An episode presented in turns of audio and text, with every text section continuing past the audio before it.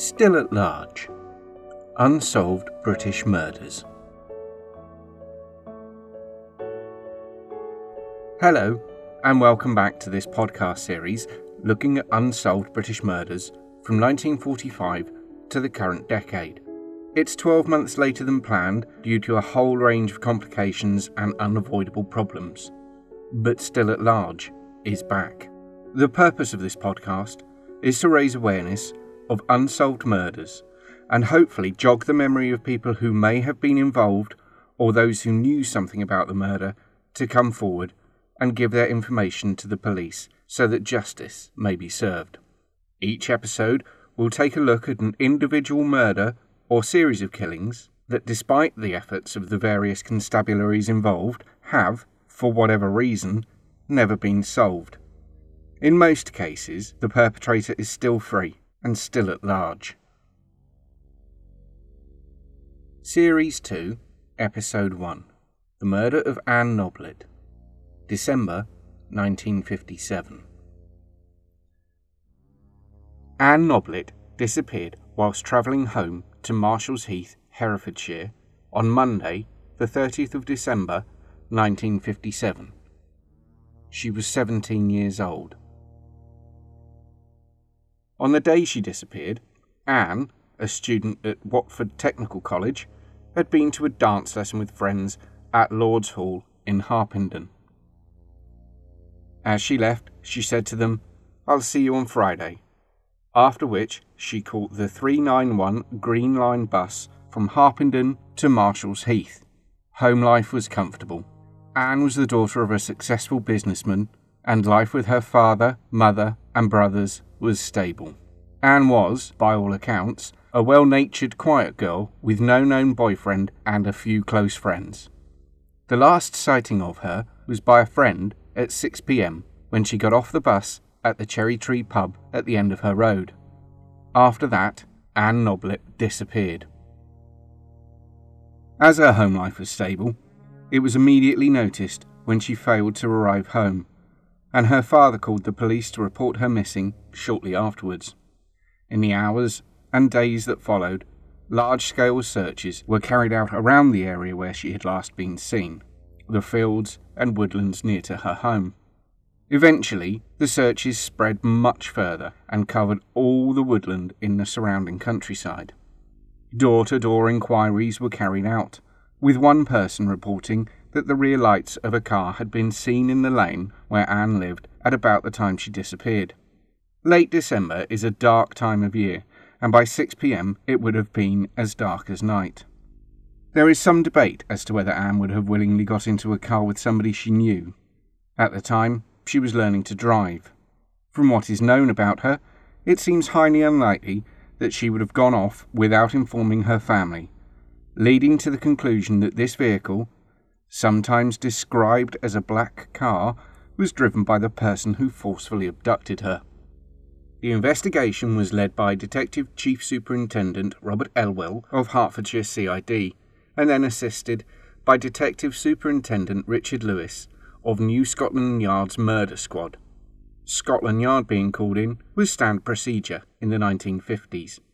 On January 31st, in woodland near to Whitwell, Anne Noblett's fully clothed body was discovered by two brothers walking their dog. She was described as appearing to be asleep when she was found. The two young men were sensible enough not to approach her body and instead went to call for the police.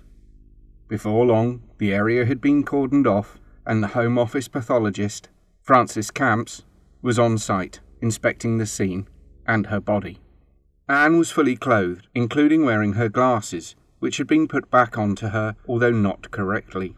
It was determined that Anne had lain there for around two weeks. This was somewhat problematic. The area where she had been found had already been searched immediately after her disappearance, and had undergone a further, more extensive search on New Year's Eve, without any sign of her being there. It was determined by Camps, from the evidence of the plant growth around and under her body, that Anne had been there for about two weeks. During the post mortem carried out by Camps, it was discovered that Anne had died of asphyxia due to compression of the neck, but manual strangulation was ruled out. as the files are closed until 2051, it is not known what led Camps to describe the injury that had killed Anne in this way, and it implies that she had been killed with either a ligature or by a weight placed on her throat. What was clear from the examination of the body was that there had been a sexual assault, and that Anne had been undressed and redressed after death. The buttons of her underwear had been buttoned up incorrectly. It was also clear to Camps that Anne's body had been refrigerated or frozen in some way prior to being placed in the woodland. This led to the case being dubbed the deep freeze murder in the press. Refrigeration or freezing of the body would make the timing of her murder almost impossible to state with any certainty. Anne's personal belongings were found along with her body, and there was another intriguing element. Anne was found with 30 shillings, which, by the standards of the day, was a lot of money for a teenage girl to be carrying. It is speculated, online, that the murderer placed the money there to lower the chances of being hanged for the offence. Although the death sentence had been removed for all but a few crimes, theft as a part of a murder was sure to get the judge reaching for the black cap. The money was inspected for fingerprints, but none were found.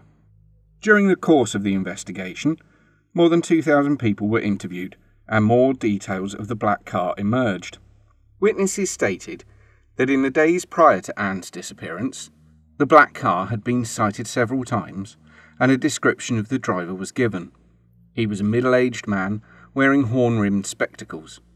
After her abduction, neither the man nor the car was seen in the area again.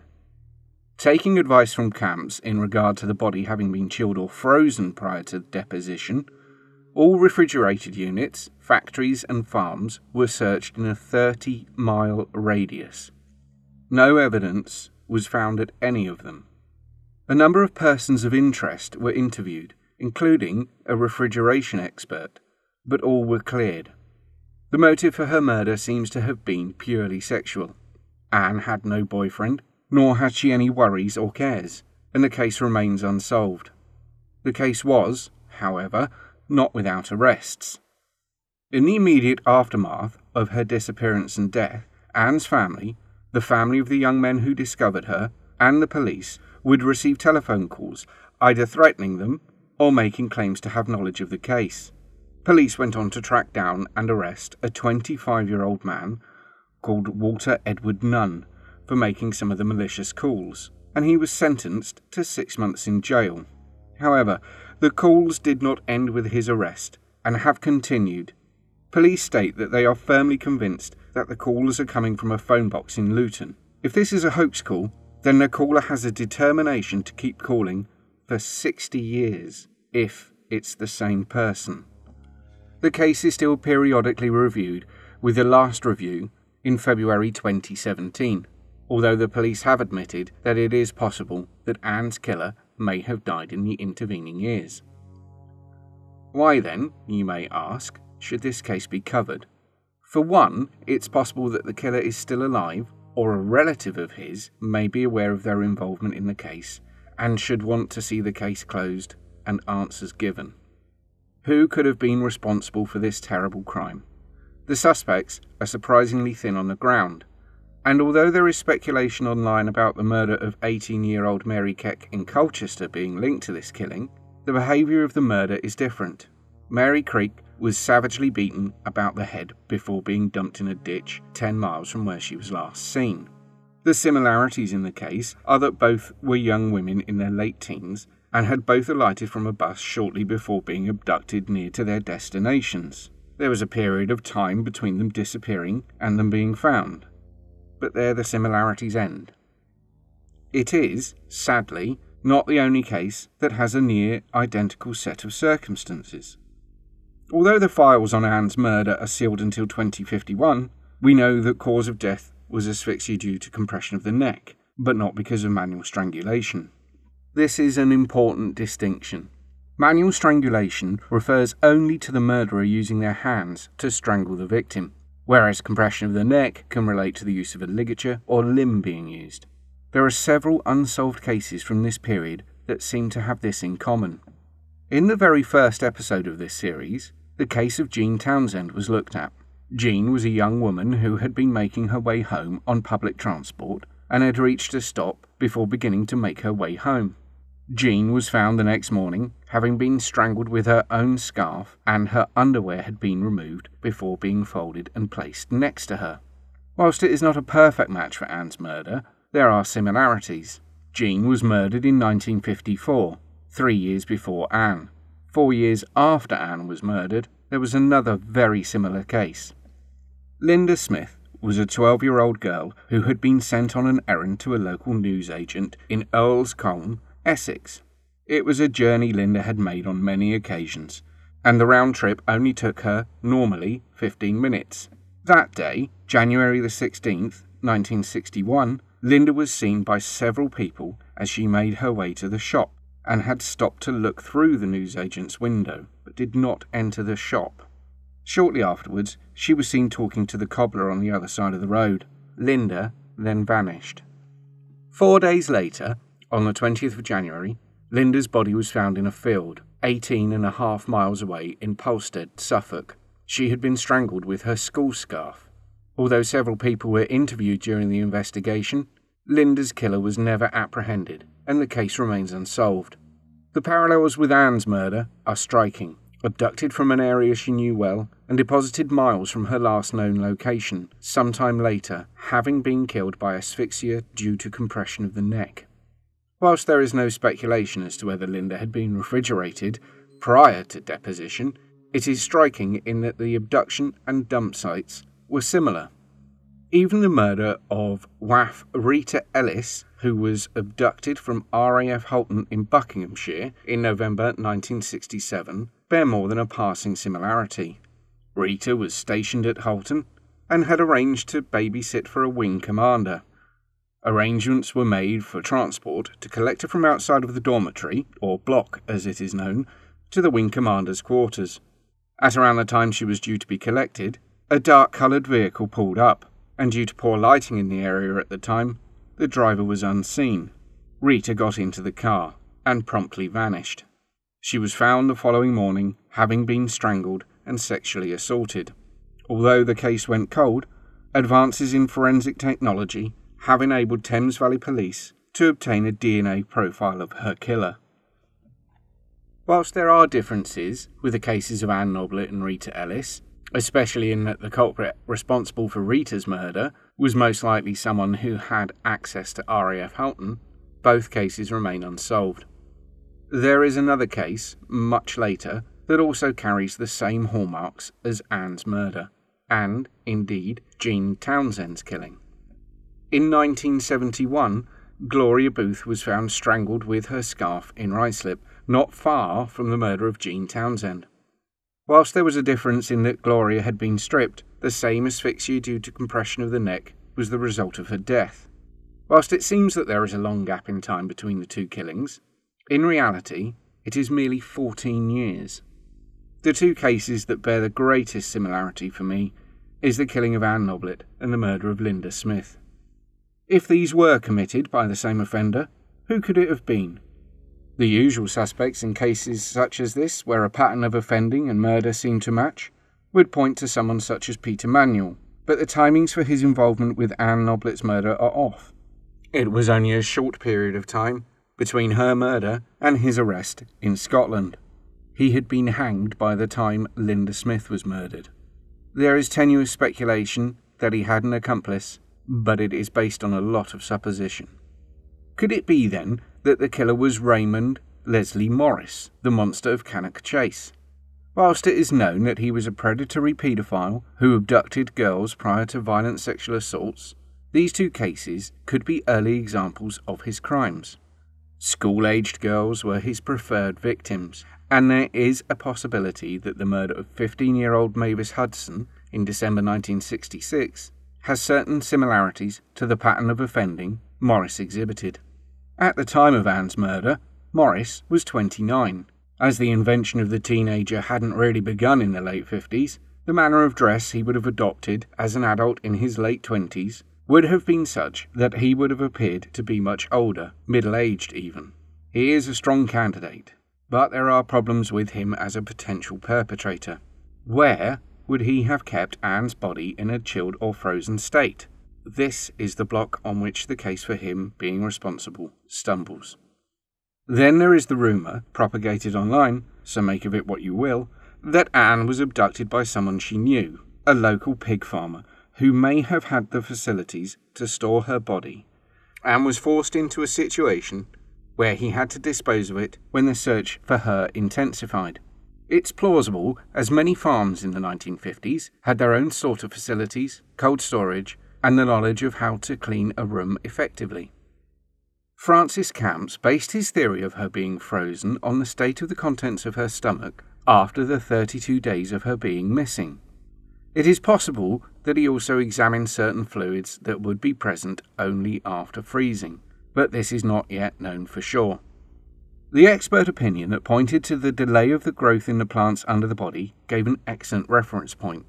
And although December and January are typically cold months, the January of 1958 had seen some cold weather followed by a rapid rise in temperature, meaning that her body would not have been in the condition it was found.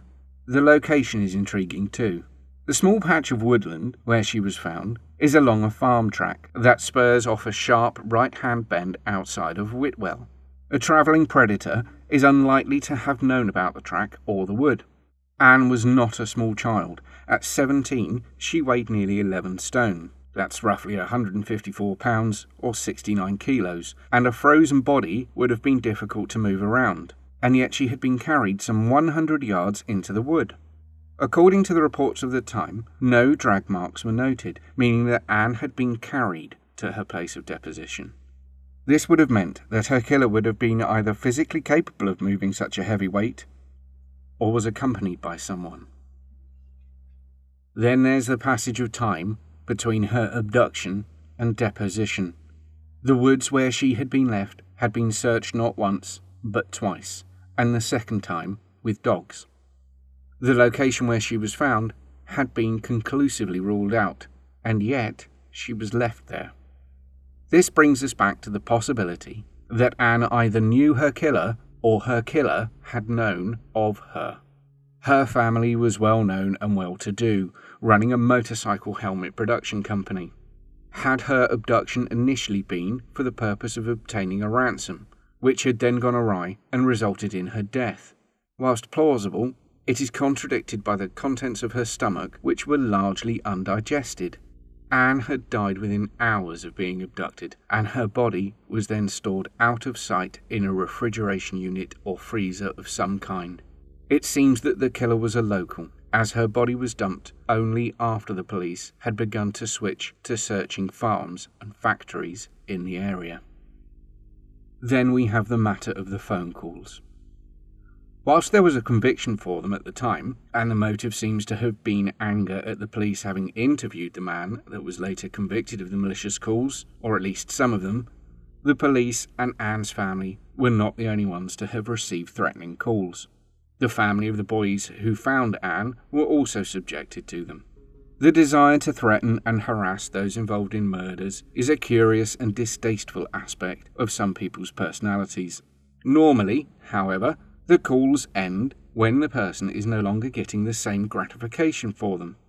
In this case, there have been calls a couple of times a year to the police every year. The last known one was in September 2017 from a telephone box in Luton. This is, by any measure, spectacularly odd.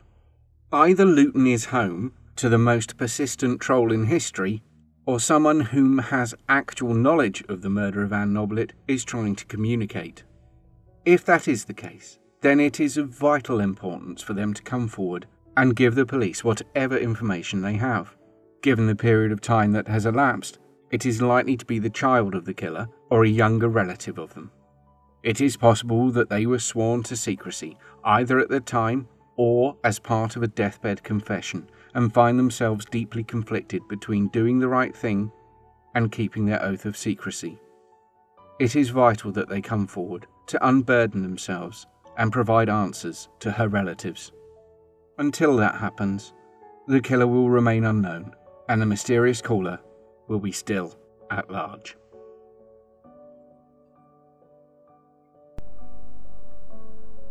Some music was by Jukedeck, an online music AI at jukedeck.com. Still at Large was written, produced, and presented by Desmond J. Brambley and is a tiny yellow dinosaur media production.